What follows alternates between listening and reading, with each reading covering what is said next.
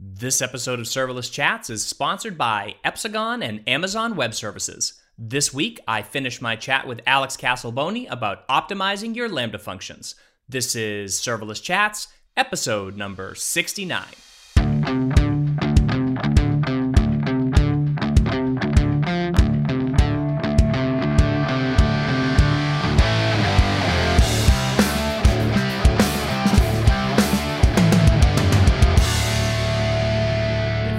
The sort of the having to run this on every function and you know and you make maybe you make a change to a function you do something like that it just becomes very very um, tedious and probably a lot of work to run this on every single function. But as you start to see you know it, it, you run it on a few functions maybe different types of workloads those patterns start to emerge right? Absolutely. There are there is not an infinite uh, set of patterns. Uh, I have identified about six or seven. Uh, usually you end up in some of these. Mm, there are like uh, other patterns where the output is a bit randomic, meaning there is either some downstream dependency that is not scaling as well as Lambda is. Mm-hmm. So you might see some noise in the data. But uh, yeah, usually you end up in one of these categories.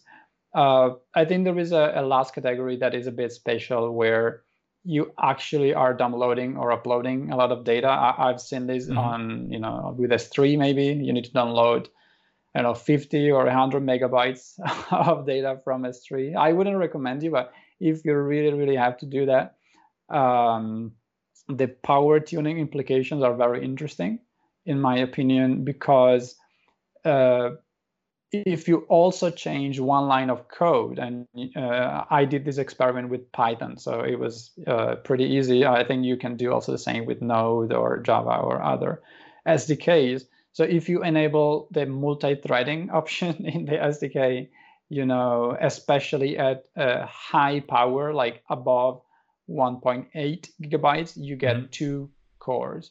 And so if you start downloading or uploading using 10 or 20 threads, you actually see a massive difference there.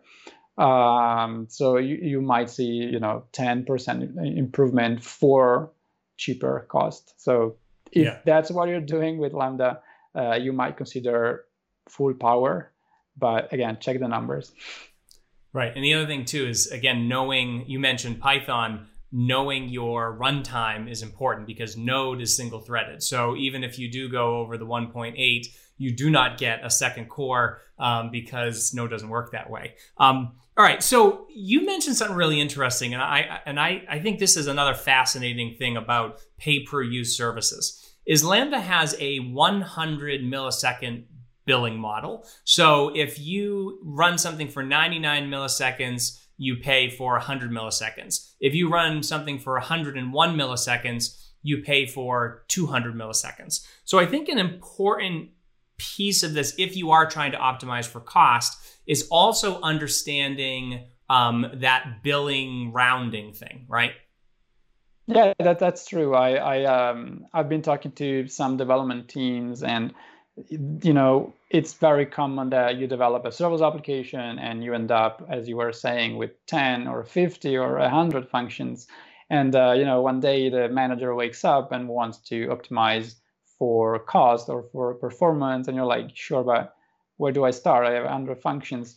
I think it's also important to uh, know what your functions are doing, to detect the right pattern, and to know where it makes sense to optimize there are cases where uh, your team or yourself or your manager may want to only optimize for cost. It's a cost optimization project whatsoever. And uh, you might end up optimizing some functions where there is no way that you can actually shave off enough milliseconds to go down one level, one 100 millisecond level. So maybe you're just optimizing for the user experience, which is great or maybe it's not a customer facing app, so it doesn't matter. Um, but I think it makes sense uh, to understand where cost and per- how cost and performance are related in serverless because sometimes they are aligned to each other, meaning you can optimize for both just uh, in one shot. Um, right. But you still want to be aware, especially if it's about prioritizing between a large set of functions. Uh, actually, I got that feedback a lot. I think if I see a direction of Lambda power tuning evolving into something that would help a development team handle multiple functions, you know, I, build something like a prioritizer or something that helps you detect those kind of functions uh, more easily or you know to help you with a with a batch of functions for example right yeah no i think that that would that would be another very cool project to have um, but I, I, think you you asked the right question there and at least um, this is something for me is sort of what are you what are you optimizing for right are we trying to make the user experience better so we have lower latencies are we trying to get the costs down um, you know, on the on the back end for uh, you know maybe for running ETL tasks and things like that. Um, those are certainly things where I think this comes in. Um, really, you know, this is an important uh, an important thing to consider. Is to say, you know, are we trying to save you know ten bucks a month um, from our front end? just so that you know we, we're, we're, again saving $10 a month but maybe it takes 120 milliseconds for our api to respond or are we trying to save, you know, potentially thousands of dollars on the back end if we're running these complex ETL tasks? And that brings me to something. So Joe Emison, who runs Branch Insurance, right? He posts every uh, every month. He usually posts a, a, a, a screenshot of his bill. And running an entire online insurance agency, his Lambda bill was twenty two dollars and sixty five cents. So is optimizing for costs in that situation something that should even cross your mind? Yeah, that, that's a fair question. It probably isn't. Uh, I would still suggest you run Lambda Power Tuning because uh, you might be willing to pay $26 and get a 30% performance improvement, right?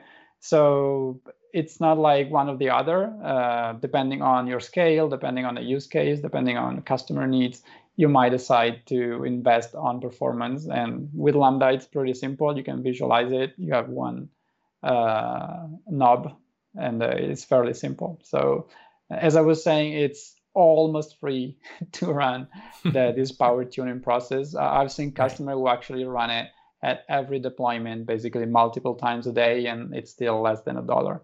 So, you know, why not? Yeah. Yeah, and I and I totally agree with you. I think the performance aspect of it is the biggest thing to optimize for. And when you see when you see you know tweets or um, blog posts that criticize serverless performance, it's often because they don't have a knowledge of what it is that is possible to tweak. Um, but again, like again, going back to the idea of being able to measure that is an important uh, is, a, is an important component. So so let's let's get into more specifically some of these things you can do because these things that you do to these lambda functions then running because uh, again if you just run lambda power tuning and you see okay this costs or i can get better performance if i turn the memory up that is not the only way to get better performance. It's not the only way to optimize your costs. There are so many other things that you could potentially do um, that would that would bring those things down either lower the execution time or some of that um, so let's get into those and i know you do a lot of presentations all virtual now, unfortunately. I mean, again, I wish we could all get back um, doing presentations again. Um, but I know that you that you like to break these things down into um, a couple different categories of optimization. So obviously, we have sort of our general optimizations that we can do, but then we have things that are very specific for cold starts. Um, and then other things um, that would sort of require you maybe to re-architect your application. So what what are the maybe you can explain um, you know how you approach those categories. Yeah, sure. Um, so it's uh, if what you're concerned about is cold start, we, we talk about, talked about it at the very beginning. There are a few things you can do there. It's not likely to be the majority of your executions, but if it's customer facing, you do want to optimize for a, for a cold start. It's about monolith avoiding monolithic, monolithic function. You can optimize your dependencies, or rather minimize your dependencies. Uh, in some languages, you can minify or uglify your code. You can try to um, initialize some objects in a lazy fashion, depending on you know uh, what libraries you're using. You can optimize how you import the SDK components, you know, individual clients. You know, these are all things that allow you to shave off maybe 10, 50, even 100 milliseconds of cold start execution time. So definitely worth having a look. Although I always recommend people, but you know, don't stop there. That's probably five or six percent of your uh, ex- overall executions. You also right. want to optimize all the others.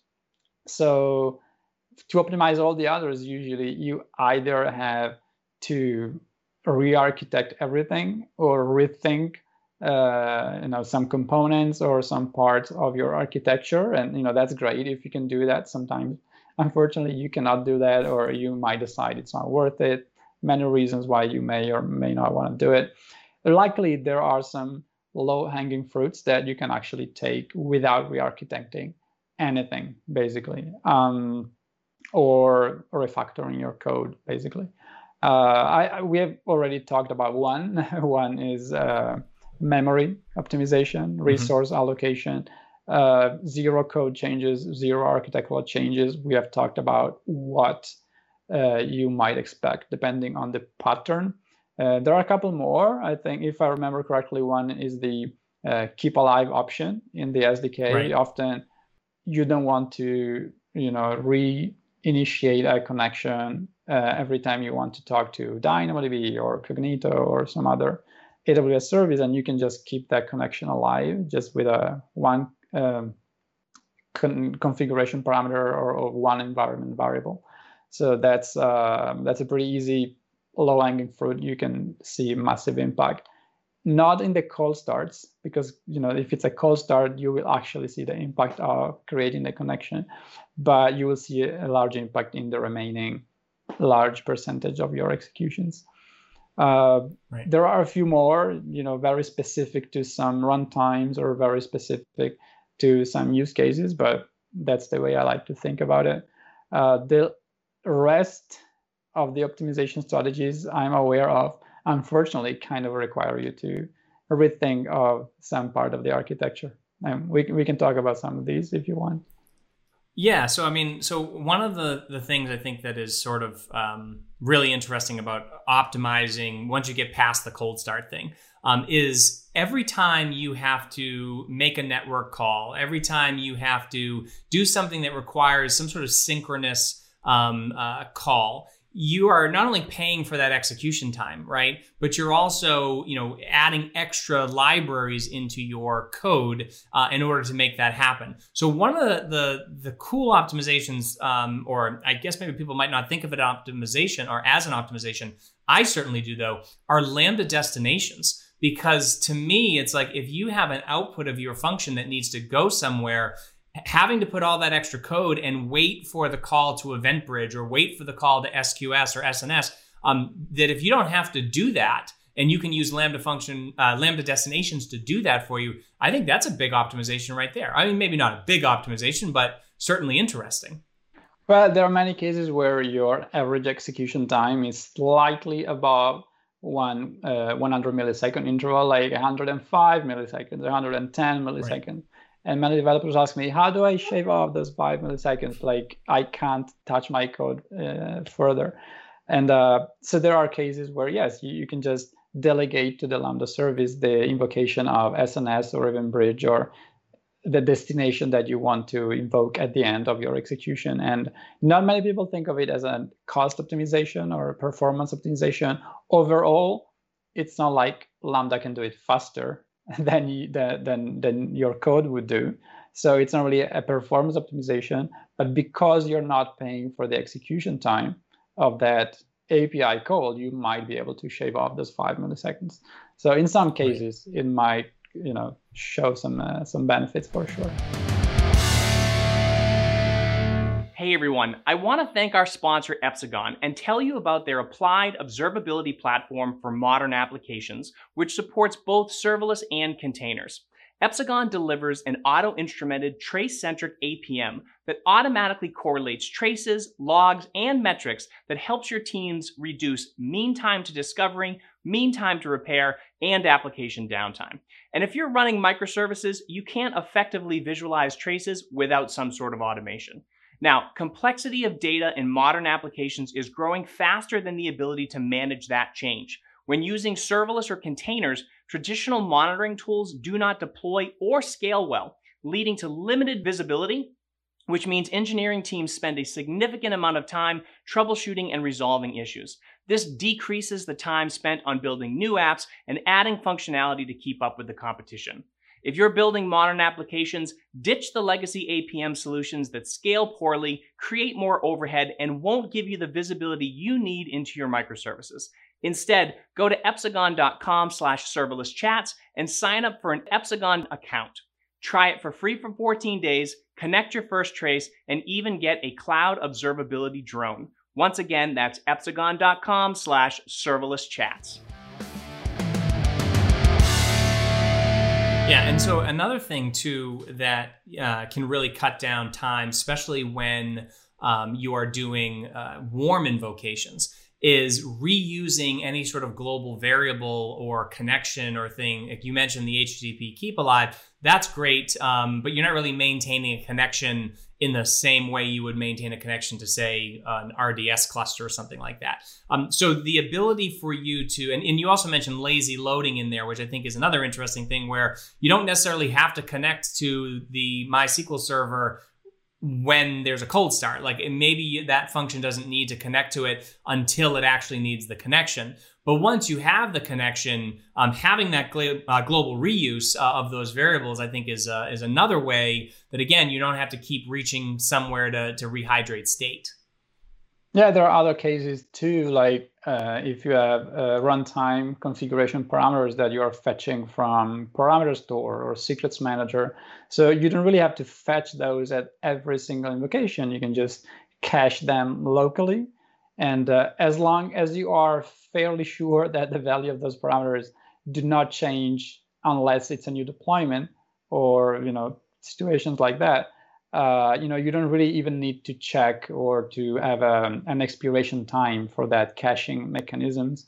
Uh, there are cases there where, where, you know, maybe it's a database password, and when you rotate it, the next query is going to fail because it, that value is not valid anymore. So you may want to have some kind of retry mechanism to uh, be able to detect, like I don't know, an invalid password error, and then just go and refetch the new password because it rotated uh, if you're using secrets manager and then just go on doing what you were trying to do. So there are some more uh, interesting cases there too. Yeah, and I mentioned um, RDS proxy too. Uh, that, or I don't think I mentioned. I mentioned RDS. I didn't mention RDS proxy. That is actually another thing where you might not necessarily think of it as an optimization, but if you do not have to keep retrying connections and you you can get that connection pooling on the back end so that you're minimizing the amount of stress on the database because you're using connection pooling. Those are all additional optimizations that could actually make query results come back faster. Yeah actually rds proxy is going to fetch the secrets from secrets manager for you. So that's also that right? less code to write and also less execution time of uh, of lambda itself to to pay for. So yeah, the RDS proxy is, is very powerful. Um, also, if you think about the resiliency, you know, if, if a node goes down, it, you don't have to reinitiate another connection. It will just migrate the connection to another instance. So it's pretty powerful.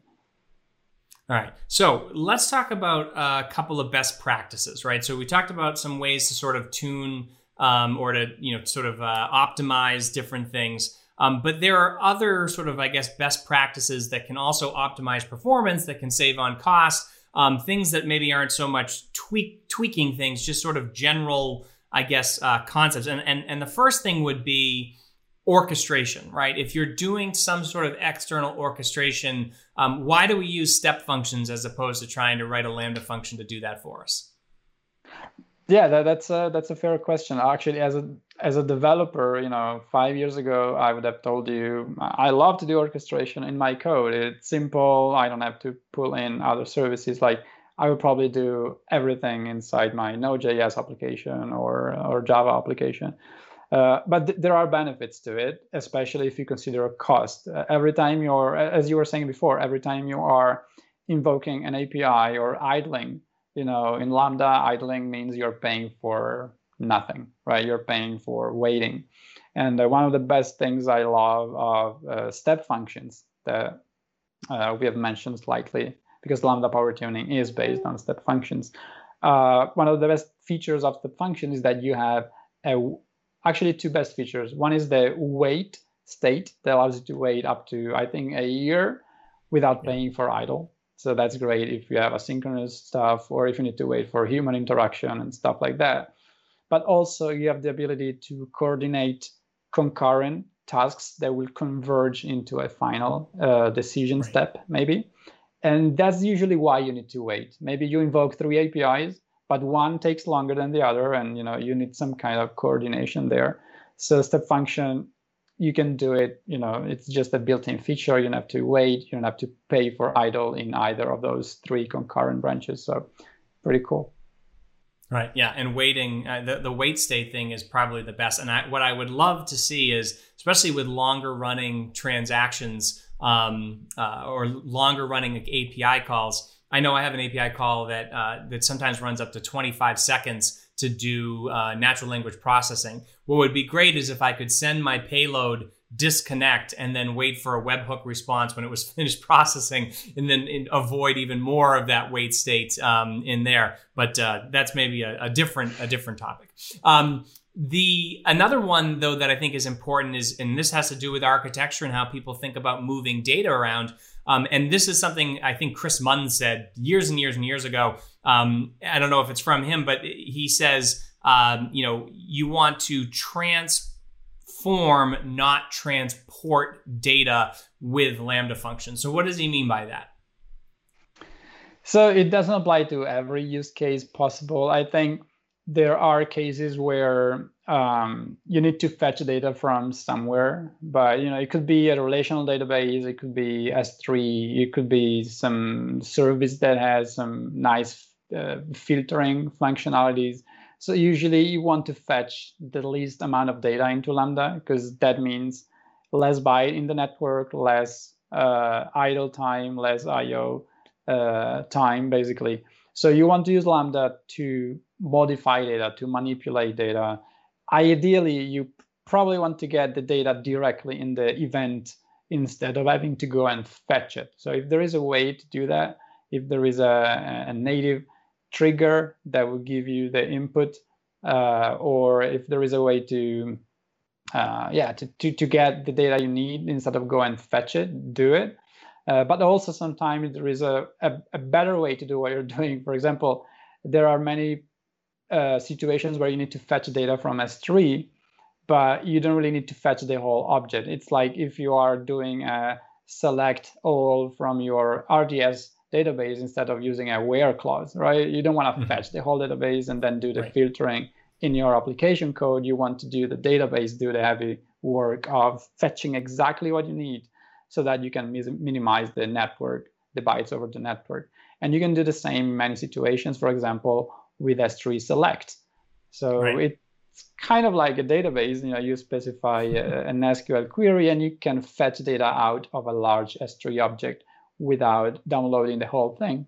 So if you are in, in, a case like that where you're downloading a lot of data, it's very likely there is a way to only fetch data you need and delegate that computation to another service. Uh, All right, and you mentioned um, getting events, um, you know, having uh, sources uh, or uh, certain systems that will uh, send events into your Lambda functions. Um, and one of the things that you see a lot of, especially with certain S3 events and whatever, is that some of those events are going to be uninteresting to your Lambda function. And every time your Lambda function responds to an event, you're going to pay for that processing. Even if you discard it, even if you say, oh no, I don't care about that event, you still paid for the invocation, you still paid for the 100 milliseconds at a minimum um, for it to just say, I don't want this event. There are better ways to do that.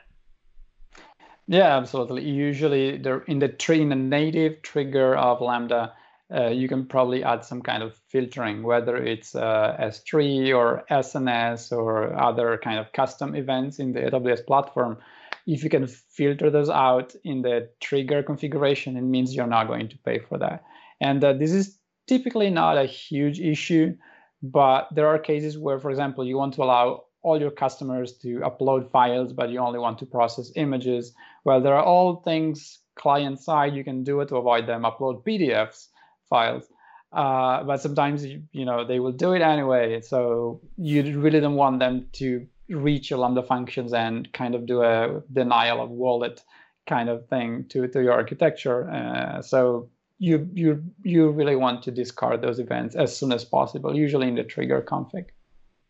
Right. And then another way that you can potentially save um, some money or you can optimize, I guess, um, how often your functions run is by implementing things like throttling, um, you know, whether through an API gateway or maybe adjusting your concurrency. So how how do you manage that? Like, what what are ways to kind of figure out what the right concurrency is, or or how much you should be throttling, you know, data to your application? Yeah, I wish I had an answer for that that we could discuss in a minute.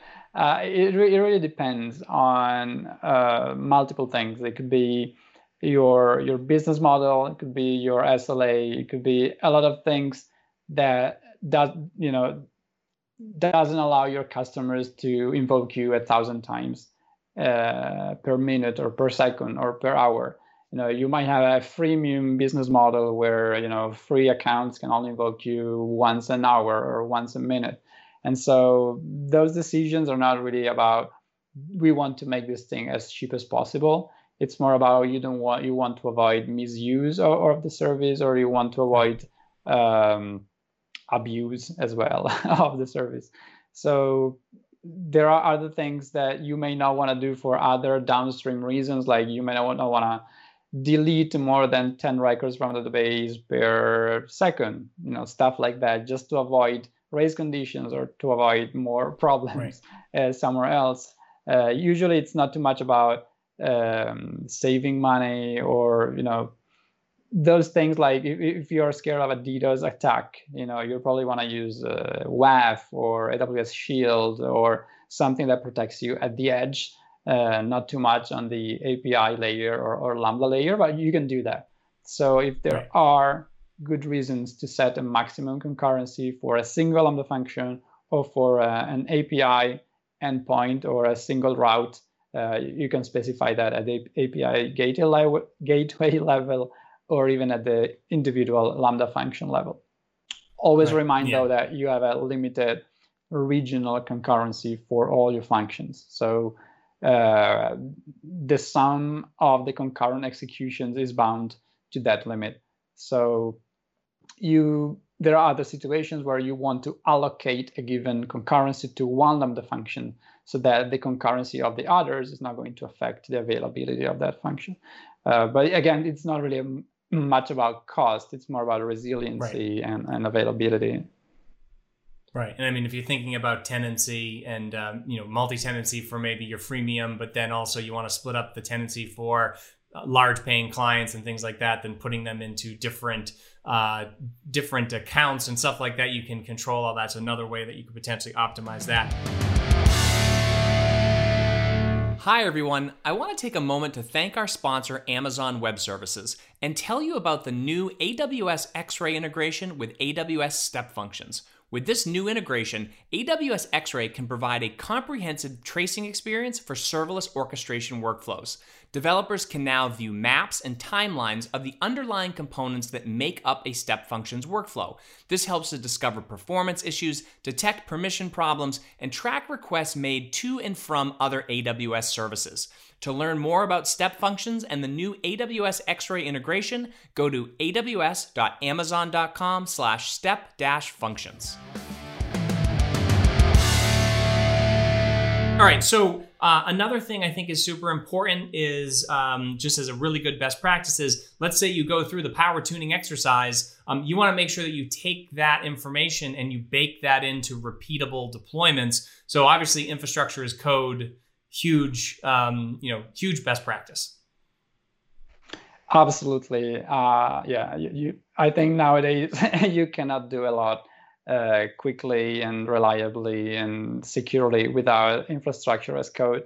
Uh, I still meet a lot of developers that do not do it. I, if there is something you want to invest on in the next six months as a developer, learn an uh, um, infrastructure as code framework for serverless, you have a lot of options. Uh, I meet more and more people that are in love with Terraform or are in love with AWS SAM or the serverless framework or the CDK. Mm-hmm. To me, doesn't matter which one you choose, as long right. as you choose one, you learn it, uh, and uh, you make it your, your default in your organization. Um, I've met organizations that use multiple uh, infrastructure as code tools. Uh, it's okay. I've used many in my career as well. Uh, they're all different and all equal in a way. Uh, right. Some are more, you know, vendor neutral. Some are more community focused. Some are more, you know, provided by the vendor. So pick your religion here and see, uh, you know, which one works better for you. Right. All right. So last one, um, and I think this is an important topic, uh, is the idea of observability in your application. So AWS has X-Ray. There's a ton of other observability tools, but why is having something like X-Ray such an important uh, you know component in your serverless applications? I think it can give you a hint into what the hell is going on when something goes wrong. That that's the right. simplest definition I can give you. There are many cases. Uh, I was actually talking to a customer a few weeks back that was using just going back to lambda power tuning for a second and uh, they were seeing completely random results like hey this thing doesn't work every time i run it it's different uh, so what i told them is hey uh, turn on x-ray and see right. what's going on. So they had a legacy system downstream based on rds single instance single az and they were testing like 2000 concurrent executions. So that's never going to work. But somehow they didn't have that architectural diagram in their mind and they didn't know what was going on. So that's a typical situation where you know a new person comes up or someone is responsible for optimizing for cost and they have no idea what are your downstream services or what might go wrong in the in the overall architecture so having visibility into that uh, is the only way to fix the problem sometimes and uh, if we're talking in 2015 it was a it was still a hard problem in the in the serverless space. I think now you have a, a lot of options out there, a lot of um, even community heroes and you know community leaders from AWS and from other vendors as well. So I wouldn't say it's a solved problem, but you also have you can also pick your your religion or your uh, uh, platform of choice. Right. Yeah, well, and I think the the most important thing, especially of looking at instrumentation or looking at um, observability, when you're using something like power tools, uh, you know, lambda power tuning, and you're trying to um, and you're trying to figure out what is the most, how can you optimize it. If you keep saying, well, if I keep turning up the memory, keep turning up the memory, and it's not having an effect, it's important to be able to go and look and see, well, how long do these API calls take? You mentioned the third party, uh, the downstream stuff. So if I'm calling some, you know, uh, external API, there may be no way for me to shave time off of that. So if you know that it doesn't matter if you have, you know, three gigs or you have 128 megs, it's still going to take 1.6 seconds or whatever it is for that API to respond to you on average. Um, then there's really nothing you can do to optimize that. Um, but though that's important information to have just as a sort of holistic picture of how to do all this optimization. Yeah, and uh, well, if you are in a situation where each function is only doing one thing, maybe talking to only one downstream service, that's pretty easy. You know, you right. might live without observability. The thing is, it's quite common that you are, uh, I don't know, reading from Dynamo and then putting something into SNS or into Kinesis or whatever other service. And if you're doing two or three things and something's slowing down and there is an error and what went wrong, uh, maybe, maybe you're doing three things in series and you can visualize it in the X-ray trace uh, visually. And you say, well, there is no reason why I shouldn't do it in parallel. And you can compress the execution time and do it much faster. So it, it gives you visibility into what's going on. And for different reasons, it might be very useful for troubleshooting, for optimization, for um, even just to have a nice picture to post on Twitter. So, yeah.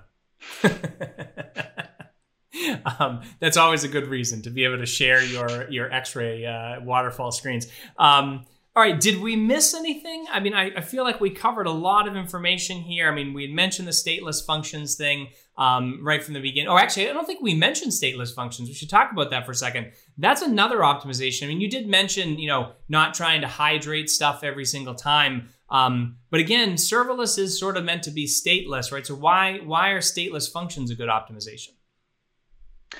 Well, it's not like you can take a stateful function and magically convert it to stateless. It's still about where is the data coming from, why am I depending on state during the execution, or uh, why am I, am I not reading the state from somewhere else?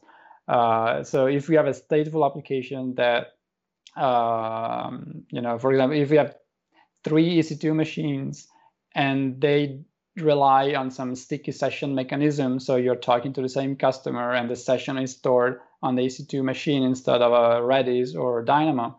You know, you might have that problem. I think if you are developing with Lambda, uh, it's less likely that you encounter such a situation where you're relying on sticky sessions or other uh, stateful mechanisms. Usually, you know, you don't really have a lot of storage or a lot of memory to store your state long term anyway.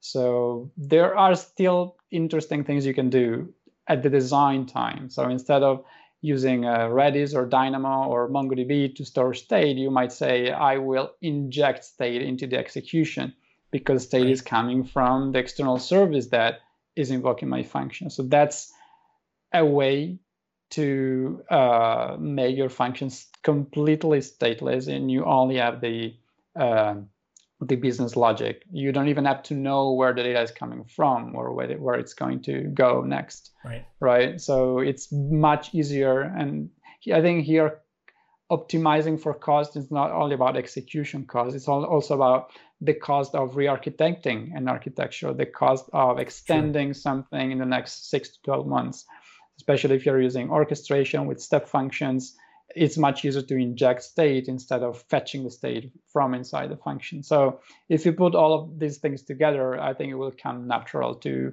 design a function that is stateless.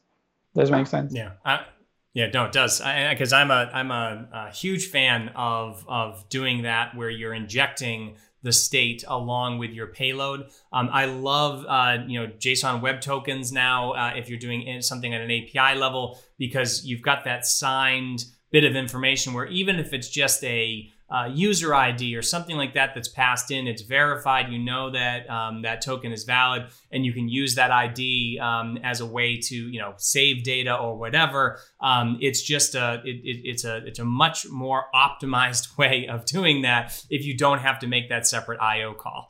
Um, awesome, awesome. All right. So again, I'll ask again. Did we miss anything? I, again, I, there's so much information here, but I think we covered pretty much all of it.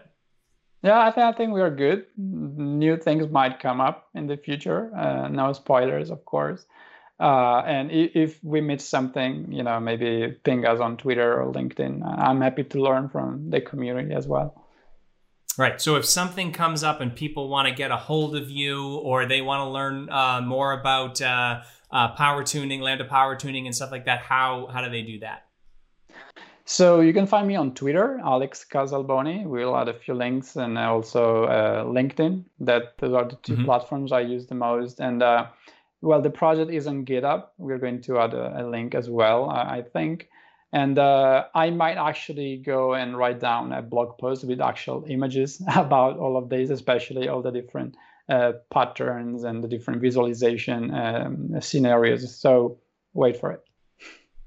Awesome. All right. And then you've got, you know, your website, alexcasalboni.com. You write on dev.to, you write on Medium. Um, there's a test function slash pattern thing. I'll include that uh, in the show notes as well. Uh, Alex, thank you so much. Awesome information as always. Um, hopefully, I will get to see you in person again at some point. Um, probably not this year, but maybe next year. We'll uh, once we have 2020 in our rear view.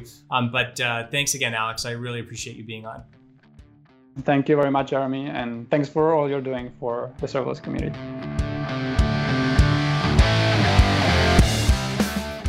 And that's this week's serverless chat. I want to give a huge thank you to Alex Casalboni for being my guest this week and to our sponsors Epsagon and Amazon Web Services. If you want to check out the show notes and a full transcript of this episode, you can find them at serverlesschats.com/69. For more serverless chats, subscribe, sign up to be an insider, check us out on YouTube, and follow us on Twitter, Facebook, and Instagram. You can connect with me on Twitter at Jeremy underscore Daly. And if you want to keep up to date on everything serverless, make sure you subscribe to the Off by None newsletter at offbynone.io. Thank you so much for joining me, and I look forward to chatting with all of you again next week.